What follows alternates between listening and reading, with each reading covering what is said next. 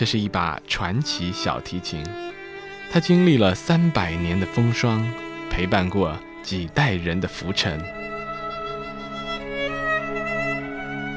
它诞生在意大利的克里蒙纳，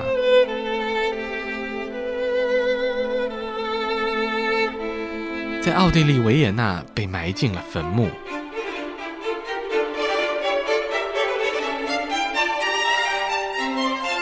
又被吉普赛人带到了英国牛津，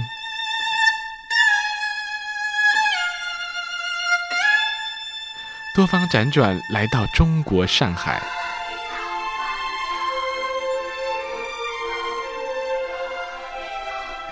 在加拿大蒙特利尔，它终于成为了永恒之爱的象征，艺术与生命的纽带。